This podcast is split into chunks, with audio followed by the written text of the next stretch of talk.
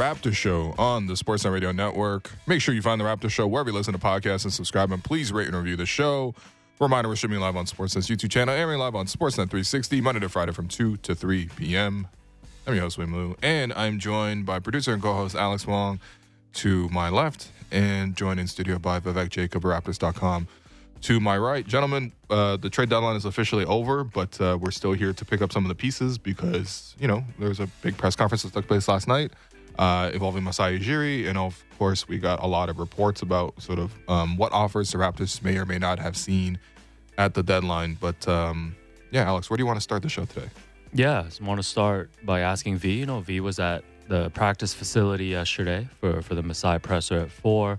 Actually, I know we did a two-hour show, you know, obviously breaking down all the stuff that did and didn't happen at the deadline. Well, what was your reaction, you know, when three p.m. hit and you saw that the Raptors didn't make any other moves outside of trading for, for Jakob Poeltl the, the evening before? Yeah, it's hard not to feel a bit underwhelmed by it.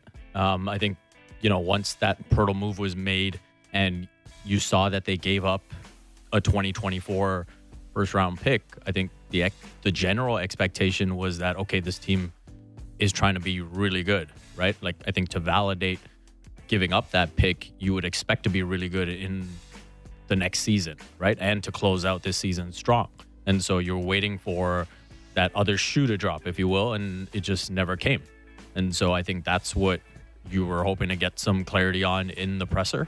And then we saw probably, you know, the strangest presser that we've seen Masai give, right? Like, I don't think anyone has ever associated that type of vibe or mood with Masai. For me, it was almost like if he could convey the vibes of the entire season mm. in a presser, right. That's pretty much what he did. And it wasn't that usual, you know, force of positive energy uh, that we associate with these pressers. And so I think that was a bit concerning, but I mean, he also might have just been exhausted. you probably. know, it's probably been a whirlwind, uh, forty-eight hours or whatever it, it might have been. And so you take that with a grain of salt. And assessing, you know, what he said, I probably had three major takeaways. Mm-hmm. Number one was him calling the team selfish at different points of the season. Mm-hmm. And I think we've seen that there have been periods where different individuals have been very successful, but it's never come together uh, for the team as a whole. And that's something with the Raptors, we usually say, like, hey, the whole is greater than the sum of its parts. And that's why I think it's felt a bit disconnected this season.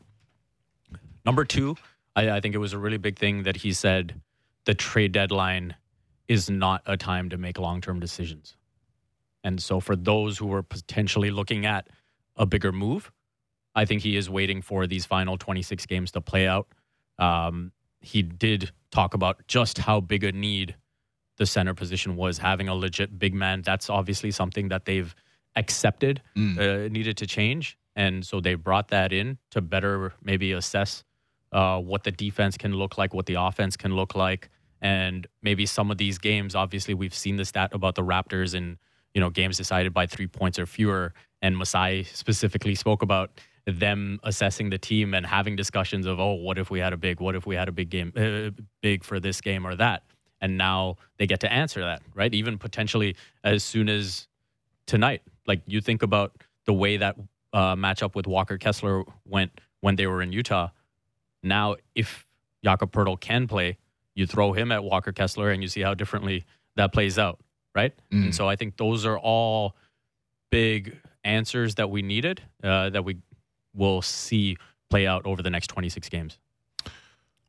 Yeah. Sorry, I know I went long there. No, no, it's good, man. That's, That's good. Why you're here, bro. I, I think, so a couple takeaways. Number one, to your first point about Masai usually giving, like, these very, um, they're, they're not even press conferences. They're like sermons, you know? Like, and he really yeah. breezes a lot of fire into you. I remember even just, like, it wasn't that long ago when you and I were there and Masai brings the trophy onto the podium. And then he starts in, I think about the thirty, after the thirty-minute mark, he was starting to feel himself even more. Yeah. And started talking about how, you know, Manchester United or Liverpool were the new Reds. He was so down, I forgot he was a United fan, man. Yeah. All right. Well, you know, for, you know, maybe you could ask a question about Marcus Rashford return to form. That could have cheered him up. Eric Ten Hag, come, come on, guys. Um. Okay. Yeah, you're right. Okay. So first off, yeah, it wasn't necessarily like the most thrilling Masai Ujiri press conference. So I do agree with you in terms of just like the vibe was was definitely a little bit off. Um, yeah. I mean, I think it, it. You know, you do hear bits of honesty from him, right? And I think that the selfish part is something that's going to definitely catch on. It's something that I think you already saw lots of evidence of it throughout the course of the season. But I think when you see the team leader come out and say that, uh, it really crystallizes that idea. It's almost like a public call out. And he didn't necessarily say one player specifically or anything like that. He said there's a bit of selfishness in all of them. But at the same time, like, I think that that needs to be stamped out, right? That really needs to be something where, you know, from an organizational standpoint, that's up to the leadership team to, to, to root out, right? Whether that's the root leaders of the players or, um, on, on the team itself, which obviously I think there are probably selfish moments from Fred, from Pascal, from other guys who are leaders on the team. Only guy I would say truly unselfish on the team is probably Thad, right? Right. I have not seen a single a selfish play from Thad, to be honest, or Juancho. Um, but, like, the players themselves have to sort of stamp that out. Obviously, the coaching has to really address that as well. Um, and then, of course, management has to address that as well, right? I mean, we do know that Masai does play a, a part in terms of, like, you know, speaking to the players and, and delivering that message. Ultimately, he is the boss, right? Nick is more of a middle manager in, in that sense, right? Obviously, he deals with the day-to-day, but, you know, you need all three levels of leadership to really root that problem out. Um, and then, yeah, with the center thing, it's interesting because, I mean, obviously, in the moment, and we were doing the show literally in the moment, um, it felt underwhelming. I, I guess I thought about it more, and it was kind of like, okay, let's say I have this laptop right here and it's not really working that well, and I have the option of, like, throwing this thing out and spending another one thousand dollars on a piece of technology that's going to go obsolete in two years for no reason. Um, what I could do instead of making that decision of throwing out this one thousand dollars laptop is probably I might go out and buy, like, forty dollars of RAM, plug it into my laptop, and see if that fixes all the issues that I'm having, right? And that probably is a um, at least something where you can at least assess what you truly have before you make that long-term decision. And I think that's kind of what you're doing right here with Jakob Poeltl. If it all works out, you can find a way to pay everybody in the offseason. You're going to have to make subsequent moves to stay under the luxury tax. But at the same time, like, if it doesn't work out, at least you know for sure that it was because the whole thing is broken. So I actually, I don't know. I mean, the day after, I'm like, all right, I mean, I, I get where they were coming from. It's still not necessarily what anyone's expecting, but I think the disappointment is partially a function of our heightened expectations, not just, like, the specific play on the court. Yeah, I think the disappointment just comes from, I think a lot of people going in was expecting just a more definitive statement on how the front office feels about this roster, right? And I think they did, you know, make a statement by, by adding Jakob, like you said, and then kind of wanting to use these last twenty-six games, and Masai was repeatedly saying that, that he wants to reevaluate, he wants to give it till the end of the season, right?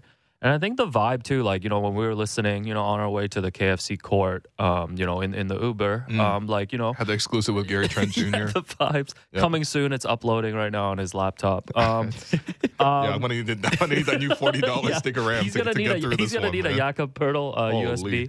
But I think initially, like you guys said, the vibe did feel off, um, you know, from what you expect.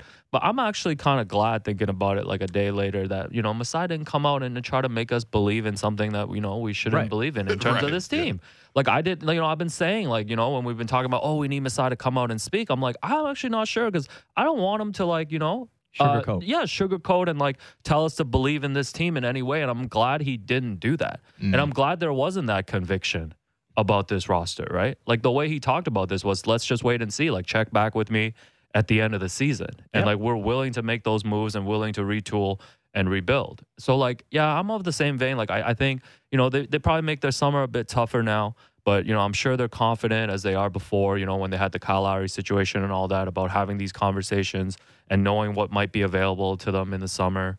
So, you know, they've, they've punted those decisions down the line. And I guess now for these twenty-six games, like, we got to see a change, though. Mm-hmm. Like, this is a team that hasn't won. Like, they're going to go for their fourth straight win tonight for the first time all season. Like, this team has not won more than three games yeah. in a row yeah. all year, right? So, like, there has to be there has to be, to me, like just a significant change in how they like actually play on the court. Well, the funniest thing was towards the end, I think Josh Lundberg asked Masai, like, hey, you know, famously you said play-in for what? Yeah. Um, are you guys going for the play-in now? And have you changed your mind? And Masai had to be like, well, you know, that was contextual. He and, couched that a lot, right? Like, like he, he didn't really have a definitive response to that, right? I think yep. his response was kind of just like playing for what, as in like, you're not going to make any of this money if you try to make it in Tampa.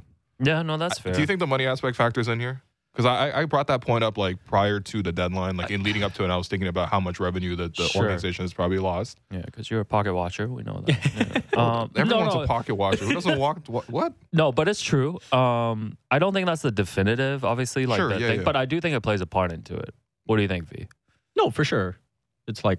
all the pieces matter, right? Like that, that plays some factor into it. I think for me, what's interesting is they've made it clear that these twenty-six games are significant in terms of what type of decisions they want to make in the summer. Mm-hmm. And so I look at, okay, what questions are you trying to have answered over these twenty-six games, right?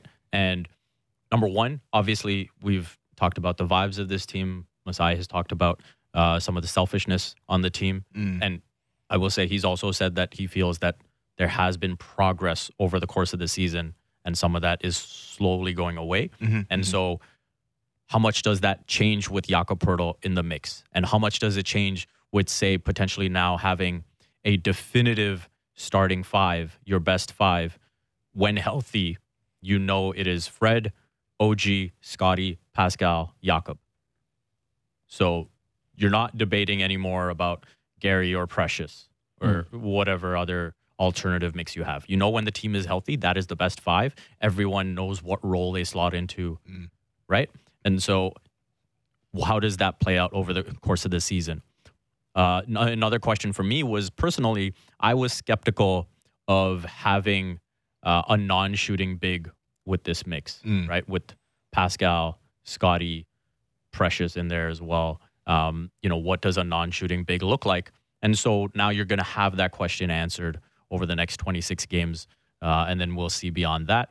Um, the other thing I will say is, you know, can this be like a mini version of the Rudy Gay trade?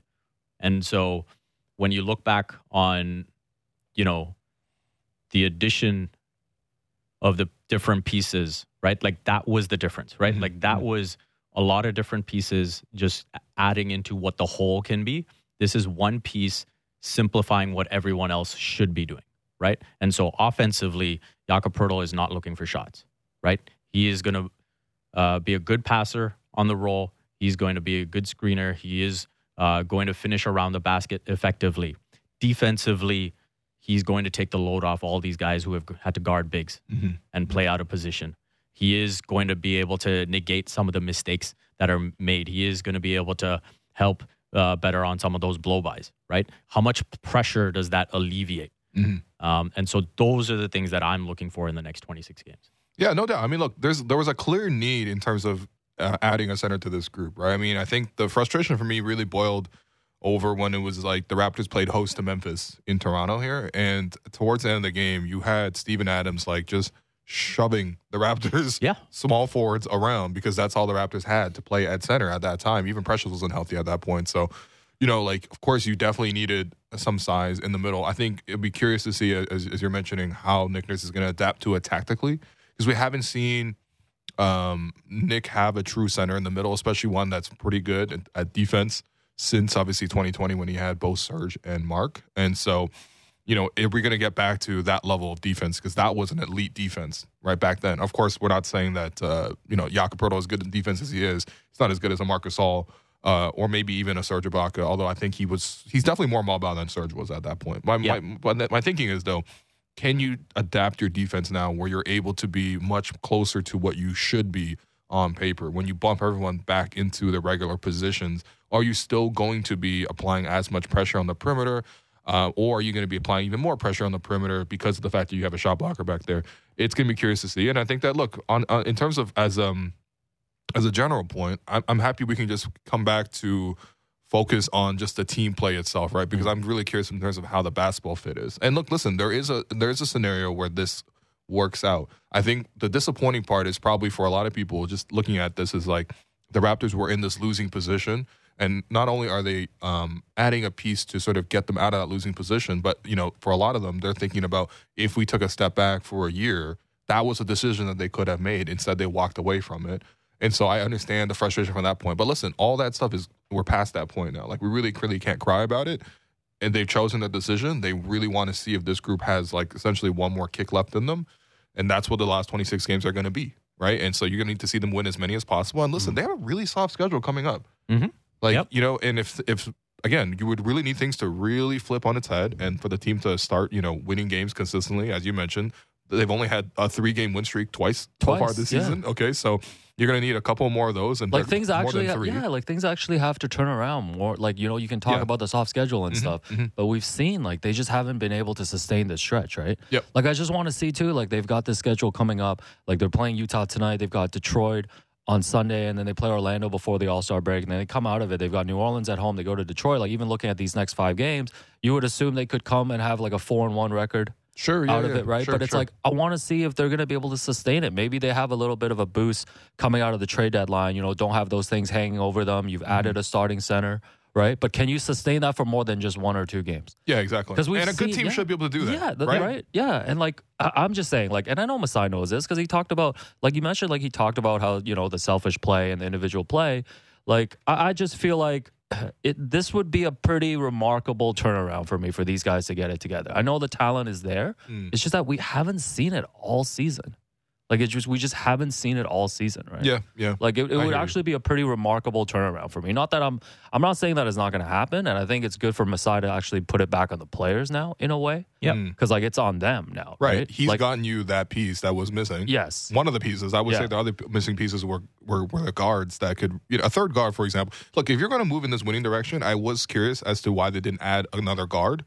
Yes. Right. And it I seemed like based like, on like the, the trades that did happen, you know, if you were to offer up like some second round picks or something yeah. like that, you could have added some depth to this team. Right? Yeah. Did you right. have five second round picks lying around? No, I wouldn't mind Luke Kennard. Um, no, but um, I mean, no, I I hear you, and I think that's the frustration. But I do have some clips here just from the Masai presser. I figured, you know, group them into a couple of just big topics that you guys have touched on. We can play them and maybe get some of your reactions to it, because I thought some of the quotes was interesting. So the first kind of um, topic that Masai addressed, you know, he opened the presser saying that there were no blockbuster deals uh, to be made, which uh, we'll talk about because there's been some reporting on what was available out there. And here's him explaining uh, about the trade deadline versus uh, making moves in the summer. Um, the way I look at the deadline, um, it's it's really um, not a great place to make long-term decisions. And that's that's how um, one of the ways we looked at it um, in terms of some of the things we were getting.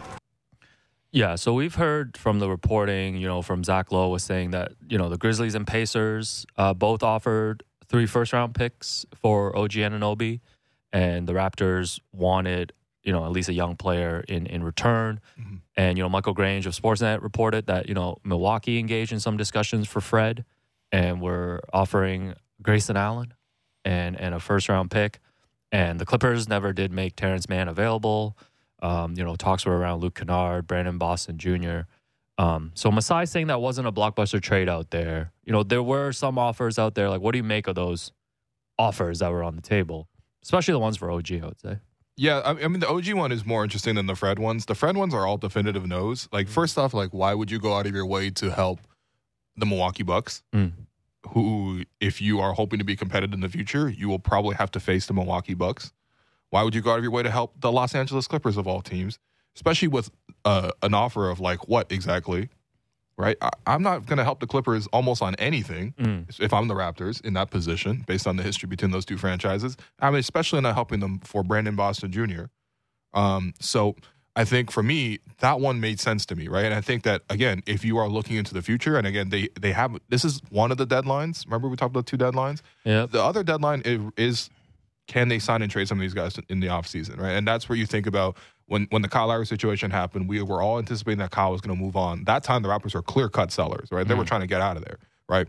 Um, they were not able to move off of Kyle at the trade deadline itself, but they were able to work out a sign and trade. I think what that really requires is like a level of trust between both the organization and the player, the trust from the player that you'll get them to the organization that they want to go to, and that you won't hold it up over some, like, you know, you won't haggle too much, right? Mm. And look, the Raptors at that time, when the Kyle Lowry sign and trade happened, it wasn't like a, you know, a blow your socks off kind of deal at that point either. It wasn't a blockbuster.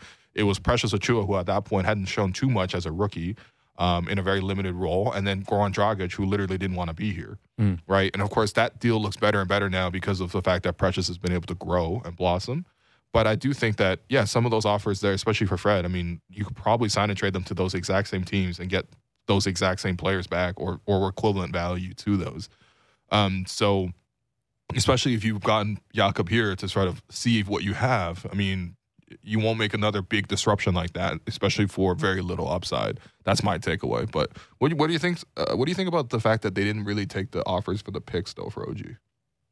I think it tells me that they wanted to maintain winning right now as well. Okay, I, I, yeah. I think based on the reporting, it suggests that they wanted a ready-made contributor to the rotation right now, along with picks to restock the cabinet. Mm-hmm. And so I think not being able to get that player, they said, you know what, we'd rather just have O G mm. and, you know, assess these twenty-six games, see what's what. And I think if you think about it big picture, how they seem to view their path to another title or at least contention, it's slowly tweaking.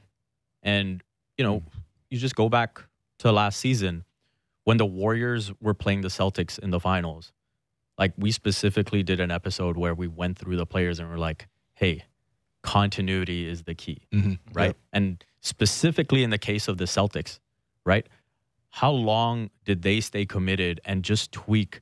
And, you know, think about the point guards that came through, whether it be Terry Rozier, Isaiah Thomas, Kyrie, right? And mm-hmm. they were just...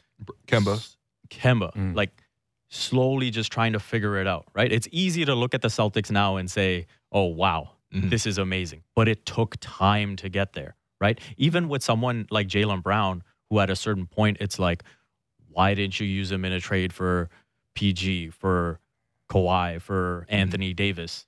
And now they're here, yeah, right? Yeah, yeah. And so I think Masai, when he emphasized patience, I think it's clear that he believes in this group.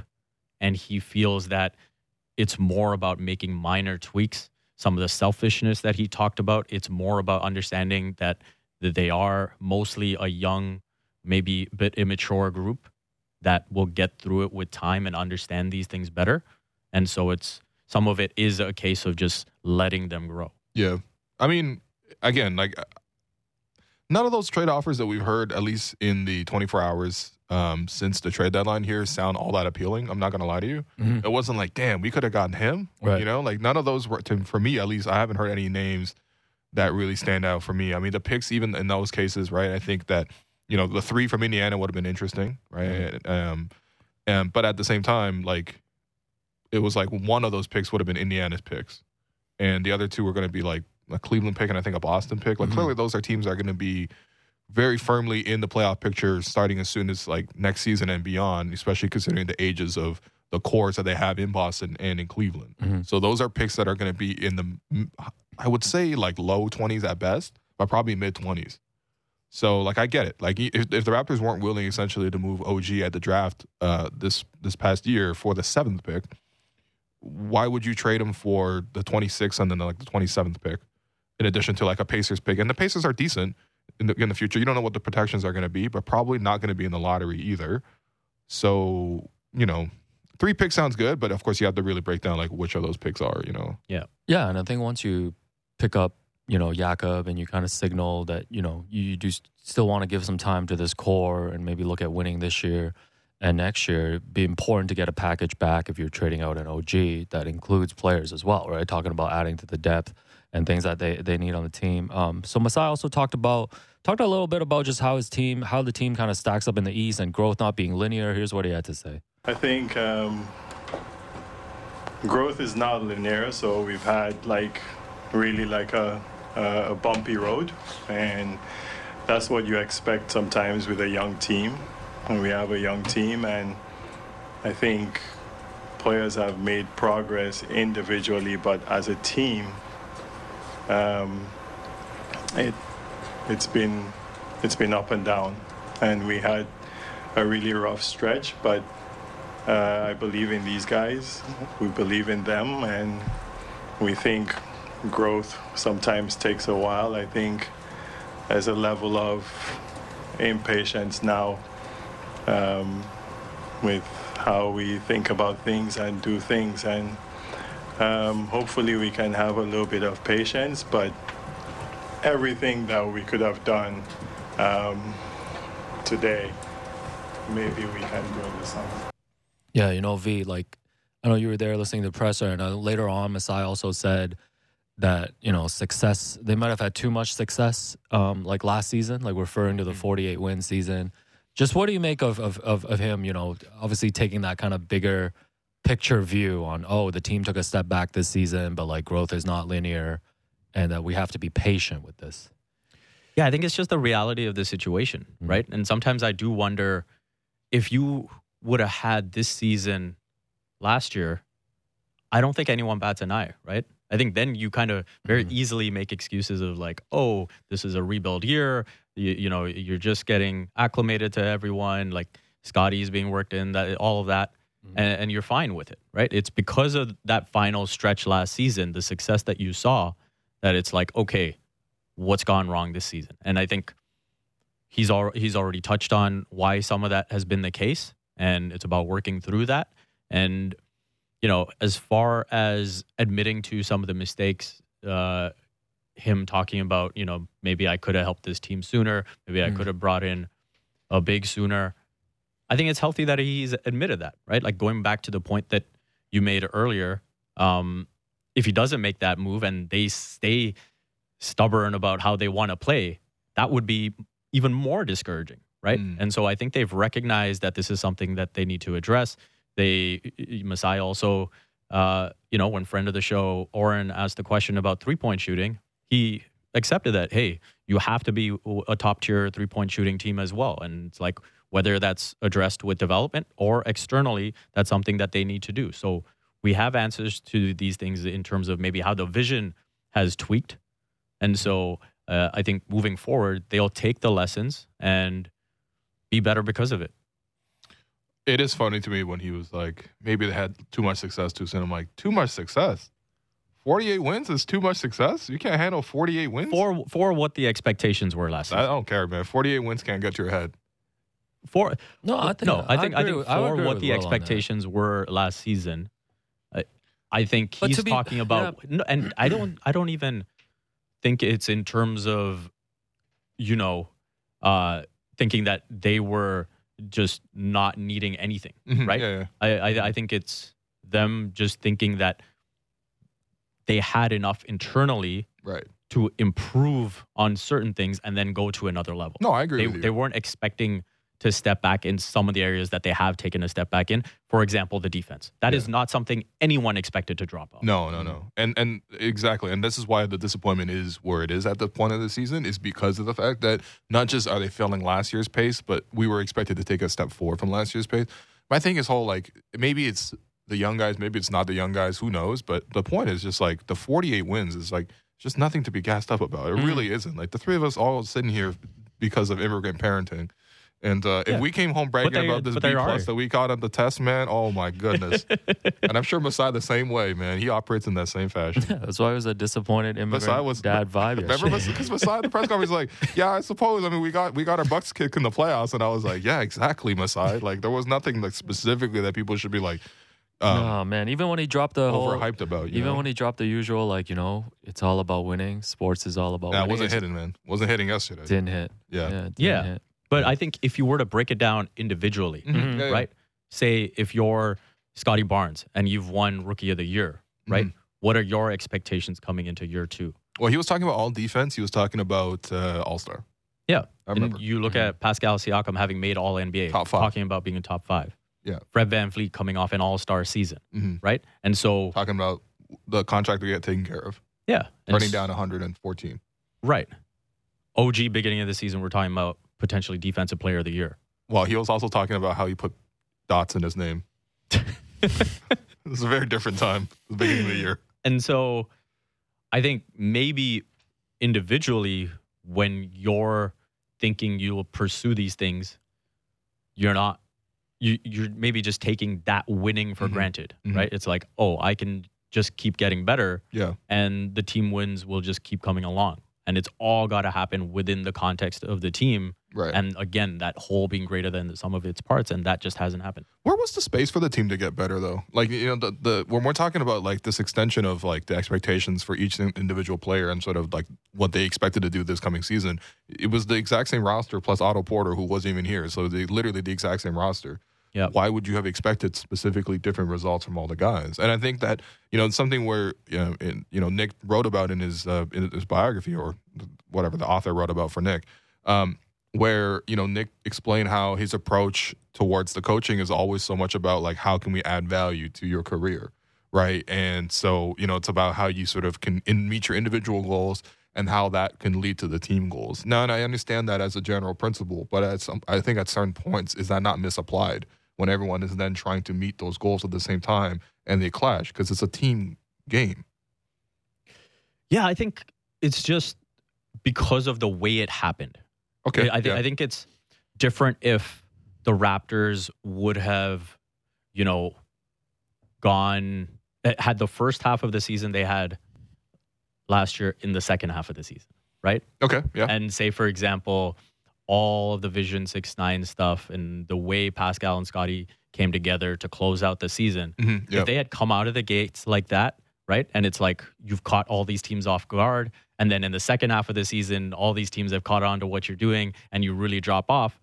Then you look at it and say, wow, like that completely fell off. We need to address this right away. It's right, not working, right. right? But I think because you had so much of the ugliness in the first half of the season, and then you turned it around, you're saying, okay, how does this play out over eighty-two games next season, right? Or yeah, how yeah. do you go into that trade deadline? And, you know, if you're on that same pace, now you d- you're definitively looked at as buyers and looking to even build further on that, right? And I, I think that's one of the things that maybe affected the team. And, and it's, you know, it it now you're getting that reality check. That maybe, you know, if things would have played out differently last season, you would you would have seen earlier. Yeah, I just think regardless of they, if they were good last year or not, like the forty-eight wins, like these decisions were coming for them anyways, though. Yeah. So, like, yeah, when you're talking you. about patience, like, I get it. And I know Masai was even kind of joking about it yesterday, saying that, like, oh, like, a lot of you guys don't like that we're, you know, probably more patient than you want us to be. But the situation is the situation, right? Like, you have these free agents that are going um, going to be available in the summer that are up for new contracts. And, you know, you've got the O G situation. You've got Pascal um, under contract past next season. Like, patience is cool, but, like, there's just a specific window to figure out what to do with this team, right? Mm-hmm. And I guess the bigger question, too, is, like, I think the biggest question really is, like, oh, like, when is Scottie projected to actually become, like, kind of that guy? Like the guy on, on a team, right? Because you, sure, you look yeah, at like yeah. that's the guy that you drafted. Like this is the guy that you say has the highest ceiling on this team. And you you ask different team building questions um, to a twenty-one-year-old Scottie versus a Scottie that's ready to be a number one guy, right? Okay. You think about like adding even a Jakob. Like, you know, I don't think anything has to be particularly just being on like Pascal's timeline or Scottie's timeline, but that's more of a Pascal timeline move. That's more of a win now move, right? So I don't know. I just think I mean, the patience. At least it saves Scottie Brown to play center now. Yeah, I just think which the patience. Which is good. Yeah. I think. I think just think the patience thing. Like you see the way the N B A moves. Like you have to you have to assemble these rosters and make these decisions like within these two three year windows. Like you're not really afforded that time. Sure. Yeah. Patience. To figure these things out. But That's I get true. it. That's I get true. it though. Like they've moved those decisions to the summer, but um, yeah, there was.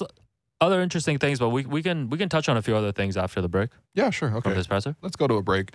Uh, I've been your host, Will Lou. You've been listening to The Raptor Show on the Sportsnet Radio Network. Have you checked out Bet Rivers yet? Download the Bet Rivers online casino and sportsbook app today. Get in the action this basketball season with thousands of betting options. Plus, don't forget about Bet Rivers' sportsbook award-winning customer service. It's a whole new game with Bet Rivers online casino and sportsbook. Must be nineteen plus, available in Ontario only. Please play responsibly. If you have questions or concerns about your gambling or someone close to you, please contact Connects Ontario at one eight six six, five three one, two six zero zero to speak to an advisor free of charge. Discussing the biggest stories that matter to Toronto sports fans. The Fan Morning Show with Ailish Forfar and Justin Cuthbert. Subscribe and download the show on Apple, Spotify, or wherever you get your podcasts.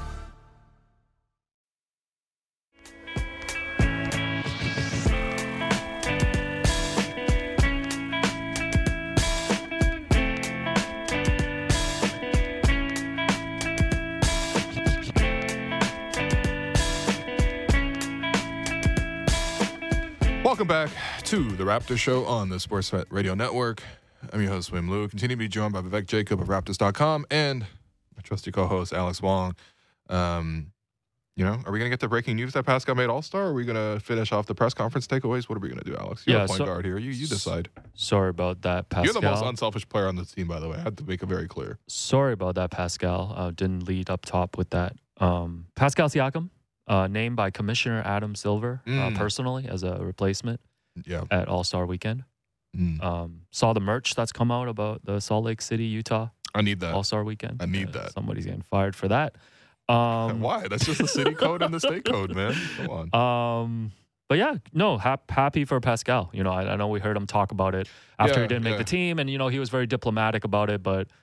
You know, he's he's deserving. Even nah, in this, who doesn't want to go to All-Star, yeah, man? In Come this on. nightmare season, he's been deserving of, you know, the All-Star yeah, uh, selection. Yeah, I mean, one more for his All-Star. I mean, that's only his second All-Star game. Yeah, because he didn't. About it. Right. Yeah, he didn't make it last year. Last year, the game was in uh, Cleveland, so when the, Adam Silver named the replacements, he's like, well, Jared Allen, you're already here. You might as well go. Mm. Right. Um, this time around, obviously, uh, with, with a couple more injuries, unfortunately, Jaylen Brown, like, broke his face or something. Yes. So, you know, there was another spot in the forwards that opened up. And, and yeah, for Pascal, like, he clearly played at an all-star level. It's just the Raptors didn't win at, at any sort of respectable level. So um, he's in the game. I think we were all pretty confident that he played at that level and mm-hmm. he's deserving of it. And it's at the end of the day, it's like, for him, it's a good opportunity to just continue to build his brand because that's what All-Star Weekend is. It's more of a marketing ploy than anything else. Mm. Um, and then I think for the uh, end of the career, in terms of like even contract negotiations, like these things all factor in. So it, it's it's undeniably a positive for him. No, I, I think the end of career stuff is significant, right? Like okay, yeah. when you look back at it, you know, when someone says you you were a five time All Star, you were an eight time All Star, mm-hmm. whatever it is. That carries weight. Yeah, all N B A right. teams. Yeah. All-star championships. He's got all of that. Well, he's exactly. he was he was yeah. before this, he was a rare player who had more all N B A appearances than all-stars. two to one. So I mean, he might yeah. keep that going if he get if he makes all N B A uh, in the end for this season as well. The Raptors and, better win out this season. Yeah, and I think he's what been did he get to win out fifty-two and thirty. All right. That over under bet. John, don't cash out yet. I believe you cash out your fifty dollars bet for three dollars, but still a chance. Um. Anyways, yeah. Yeah, I, I think we all agree he's been playing at that level, and yeah, yeah. he deserves to no, be I'm thrilled for him. in the game. I'm, I'm thrilled for him. I think it's it's been a it's been a miserable season. Like I don't actually don't know how to sugarcoat it. Um, you think he's thrilled to go to Utah rather than um, Turks and Caicos for a week? Yeah, he'll be fine. Maybe he can sneak in. When do they they play? Like on the Wednesday or oh, Thursday? I'm sure night? they can sneak in a little. Yeah, bit. he can sneak in a little. We'll go to California yeah. or something at the minimum. Yeah, right? Get a bit of time. No, we'll figure it out. Um, couple more Masai things. Um, you know, from the presser yesterday too. Um, wanted to play you guys this clip of, of him talking about just, um, you know, the rest of this season. Yeah, these guys know. I've talked to all of them. I've talked to all of them individually. I've talked to coach. Yeah, it's, yeah, like it's a no-nonsense approach now, like we have to go into now. Yeah, and see um, at what level we can get to. Because we see these guys individually. Yeah, as a... a There's a reason why everybody was calling us or everybody's writing about every single player individually. You know, like, then maybe I need to look at myself and say, okay, what the hell are you doing? You know, like, is this something I'm doing wrong? Um, I know we have to look at fit sometimes, but I think generally, if I'm looking at fit with this team, I have to give it till the end of the season to look at that. Especially if there's nothing that comes at me that says hey, you know, like, this is something compelling and you got to do this, you know, like to to move this thing forward now and for the future of the Toronto Raptors. You know, the, the most interesting thing for me from that, honestly, is like, you know, how many conversations has Masai and Nick have oh, to have man. with the players this season, right? Because, uh, V, I know you were a morning shoot-around, and I think Pascal was asked about this too, right? Or asked about a part of this and about, like, the selfish play, and it didn't seem like he wanted to to get into this conversation. Just yeah, about, he, like, he was yeah. pretty much, like, ask Masai. you know, you know well, he, he's the one that I said it. That so. was disingenuous of Pascal too, being like, you know, you guys could just ask him. It's like, we actually can't, because he only speaks once a year. Yeah. Mm, yeah. Right? Like, he's spoken on it, and I think... The thing, I actually want some of the players, and maybe someone like a Fred, I think, will speak on this next time that, that he takes the podium. Because, you know, Masai talking about the selfishness and talking about having these conversations. Oh, no, he, he brought it forward intentionally. Yes, I think it opens up yep. to, to have yeah. these conversations now to hear what the players have to say about it. Right. Sure. No, no question. Yeah. And I think uh, on some level, Nick Nurse uh, can address it to some point as well, yeah. right? Like, you, you think about the beginning of that championship season. What was one of the big things that came out of that? It was, uh, you know, Nick Nurse in his office having oh, this Kawhi elephant. lighting up like a Christmas tree? No. Oh, okay. Uh, oh. Having an elephant in the room and him having oh, this approach of, hey, that nothing goes. Zoom in know. on Will's facial expression right now, please. Nothing goes unspoken. We we can air it all out here and we can have real conversations about it. And so, how much has that gone away this season? Mm-hmm. Are you still holding true to that? You know, mm-hmm. I think that's something uh, that is worth touching upon. And, you know, maybe it's something that is much easier uh, to do when you have a veteran group. Mm-hmm. And, you know, all of those things play into the comments that we heard, the play that we've seen. Mm-hmm. And maybe now the fact that these players have nowhere to hide. Mm-hmm. As you said, uh, Masai has kind of put the onus on the players now mm-hmm. where... You could say, okay, you know, none of the weaknesses uh, have been addressed to this point. Mm. Uh, and, you know, you can still maybe argue, okay, the three-point shooting ha- hasn't really been addressed. The guard depth hasn't really been addressed. But you do have a big man now. And so with Nick Nurse, how much does that cha- change the flexibility of the defense and, and mm. you know, having different options there? Offensively, what's going to change? And so... being able to ask these questions, we'll see what the answers are after these twenty-six games. And then, and then, like Masai said, if there's a decision to be made uh, for the long term, the offseason is when you make it. Yeah, the, I think the biggest thing, the, mo- the most skepticism I have about like him betting on this and like seeing if they can turn it around and like have this run in twenty-six, it's just like you can talk about the on-court stuff. You can talk about what Jakob brings to the table. And, you know, what the kind of trickle-down effect is for the rest of the roster. But it just seems like fundamentally this team just hasn't been together. Yeah. And, like, I don't know if adding Jakob and kind of the trade deadline passing by is enough for those things to turn around. It's just like every time you hear about these meetings and things like mm-hmm, that, mm-hmm. you know, like, it just seems like but there's more. What can you really say, though? Like, at the end of the day, no, like, it. It's, it doesn't feel like a talent issue specifically. Yeah. Uh, it felt more like, you know, just how do you get the best out of the players? Mm-hmm. And I think that that's where they have to continue to try to find ways to sort of workshop that, whether that's no, Masai that's talking fair. to them or whoever talking to them. Um, yeah, I mean, it is, I don't know. Do you think it's, I don't, we don't have that much time for this, but sure. do you think it's a little bit humbling for some of the players to be hearing about like, oh, that's all they offered for me? Like if you're Fred VanVleet and you're, you're, you made All-Star last year. Yeah. Um, you, you've you've turned it around the last like two months here. You're averaging numbers yeah. exactly the same as last year. You turned down one hundred fourteen million dollars. You turned down one hundred fourteen million dollars. You've just won, uh, you won a championship in your career and all yeah. that other stuff. Um, and you hear your name linked to Brandon Boston mm-hmm. and Luke Kennard. Like that's gotta be a little humbling, right? Yeah. Especially if you see the other packages. I mean, I'm sure like, like being players. expiring is, is part of it, but I mean, at the same time, I don't know. Is, is that not a little humbling? Yeah, I think so. Uh, Same thing for O G I, as well, by the way. Yeah, and also I think... These, the other- teams wanted them. They, they could have had them. They just straight up didn't offer anything that was like, you know, as Masai would say, not a blockbuster. No, Masai yeah. made clear what his price was. And even when you look at the Clippers situation, the reporting is that uh, they wanted, you know, Terrence Mann and a pick. Mm-hmm. I don't think that's an unreasonable ask. Mm. And mm-hmm. so the fact that a team wasn't willing to do that, you know, obviously you put that on that front office, yeah. and you, if you're Fred, you also look at look at that and say, "Wow." Like, yeah, I mean, part of that I think, like you said, there. is because of his contract expiring. But come on, yeah. man. Like Grayson Allen and a first, Like, yeah, you know what I mean? Like, yeah, yeah. These don't even seem like like there's like serious offers if you're looking to acquire. Well, right. But I mean, if that's also the case, then maybe the market for the players in the offseason when you're talking about free agency isn't that high. Maybe it won't be as expensive as you thought. No, that's fair. I mean, like, we, for example, yeah. like there's like, okay, we know Orlando could potentially be interested, right? Yeah. Why would Orlando pay one hundred thirty million dollars if the offers out there are going to be Brandon Boston and, and, and whatever? Right. right. Yeah. So sorry, I guess sorry so, yeah. Brandon Boston Junior By the way, yeah, I, didn't, I, I didn't necessarily uh, mean to, to make this a slander pod, but you know what I mean? Like, no, no, I think that's fair, but it only takes one or two teams, right? Yeah. So like if Orlando, so Orlando in the mix, would be in the mix, uh, I mean, Houston Phoenix, potentially. Yeah. I mean, Phoenix's situation and then, has changed. Yeah. You know, Fred, for him, his brand is all about, you, yeah. you know, winning. Besides obviously betting on himself, um, he is viewed as like this winning player. That that's what, what really matters to him. So he'd have but to. He was evaluate. viewed as Grayson Allen in a first.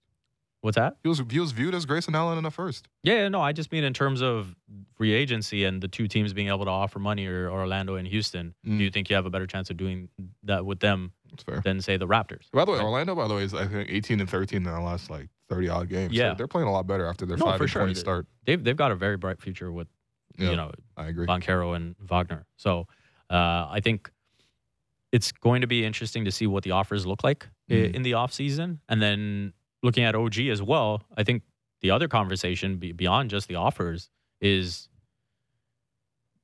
if you are unhappy about your role, the teams that are trying to get you are wanting you to play the exact same role. This is what I've been saying. Yeah. Like, and the other thing that I've been saying is just that the role that you're in right now can get you the money if the money is what you want. Like, obviously, you gotta I know, be winning too, though. Yes, like you gotta yeah. be winning, but like. So, you know, sometimes guys just want to change the scenery and go go to a better team, things like that. But like, and obviously, like I think selfishly, you know, guys think that they can do more, yep. um, you know, at certain points in their career. But if it's about earning potential and stuff, like you look at the demand for O G, right? Like when he goes to free agency, like after next season, like he'll be a max contract player or near. Well, that's like, the one where it's like half the league still offered. Right. Significant. Right. Yeah. So. And th- and there's other examples of guys like him kind of getting reality checks, right? Like yes. you, you think about Jeremy Grant playing with the Denver Nuggets and having yeah. a perfect situation there when you think about his skill set and then mm-hmm. wanting to move on and, you know, be like a number one option. And then he saw what that was like in Detroit. And and now he's kind of back in a similar role with, with Portland, mm. right? Yeah. And then you look at Aaron Gordon, he probably had the reverse where it was like mm. he had uh, a spotlight on him in Orlando and now he's with Denver in a perfect situation, in a perfect role. Yep. And now all of a sudden he's in an all-star conversation. Fair enough, right? Yeah, this is like a this is like a bigger version of like you know Chris Chris Boucher always talking about last year, having been the number one option in that Cleveland game, and then just realizing, right? Yeah, like what this what is hard. The role is. Maybe we just got to make these guys number one options for like one or two games a year just to just to show them what's up. But oh, O G's man. gotten a taste of some of that too. Yeah, that's right? fair. Yeah, and he's got opportunities, and this is the other point I've made before on this show with O G is. The reality is this. When you joined the team, they thought so highly of you that they immediately put Norman Powell to the bench and started you, mm-hmm. right? You were a starter in your rookie year. Mm-hmm. There was a time when you were the starter and Fred VanVleet and Pascal Siakam were coming off the bench. Right. And they ascended and created these roles for themselves. That's and true. So if you were really that guy, I think we would have seen more on the offensive side of the ball than we have to this yeah, point. no, I think I think that's fair. And now it's time for Between the Lines, brought to you by Bet Rivers. It's a whole new game. The Toronto Raptors begin their playoff push tonight at home against the Utah Jazz. Oh, man, they pushing P. oh, man. Trying my best to, you know, push get excited playing. For these final twenty-six games at home against the Utah Jazz. Raptors are minus seven and a half point favorites. O G Anunoby is out. Jakob Poeltl is questionable because the trade is pending. Man, play the game. Jordan Clarkson is questionable on Utah side. Seven and a half favorites. Yeah. Uh, Raptors recently just lost to Utah, who've made some changes to their roster. Who do right. you like, Will? I, I think Mike Conley first off played a really, really good game in that game where the Raptors were defeated by Utah in Utah. Um, and so I think that obviously him not being there and, and him moving on. Um, is is a big factor in this matchup. Obviously, uh, Utah surprisingly still has a decent depth uh, amount of depth. I mean, you're looking mm. at depth chart here is not not bad. Um, I I, don't, I wouldn't necessarily give the Raptors seven and a half points, but I do feel like the Raptors, especially with an increased focus on sort of where they are, playing at home now instead of playing in uh, Utah, which definitely has a very distinct home court advantage. Mm. And also, if they don't miss, I don't know, ten layups in a row in the first mm. quarter this time, I think the Raptors could do it. But I don't know if I've given this many points. That's all. Okay. So cautiously. Um, so you're not picking the Raptors? No, I, I'm picking, I guess, the, the Jazz. The Raptors to win, but the Jazz to cover. Yes. Is what you're saying. Yeah. Can you bet that? Uh, yeah, we can consult with J R tonight okay. when he right. puts in his parlay. Oh, no, I, I meant like physically. Can you actually, or like just like practically, I don't bet. Yeah, you don't bet. Give me your credit, please. Lost it all to the Bengals. Um, yeah, I'll go with the Raptors. You know, Raptors. All post-trade right. deadline. Plus, you know, I'm going to. The Jakob Poeltl effect. Yeah, I got them going twenty and six to wrap up the season, you know. Mm. Four, a little neat little forty-six and thirty-six. I, I wouldn't hate yeah. that. I wouldn't hate that at all. I'm trying to get myself excited for these last twenty-six games. Let's let's get let's get started tonight.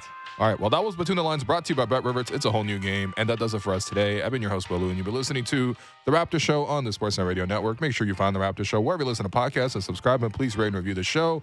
Thanks once again to Vivek Jacob, our producer and co-host, Alex Wong, our board producer, Derek Brandale, and Jennifer Rolnick for helping with the YouTube stream, and we'll be back to talk Raptors basketball and Jakob Poeltl next week. Stay tuned.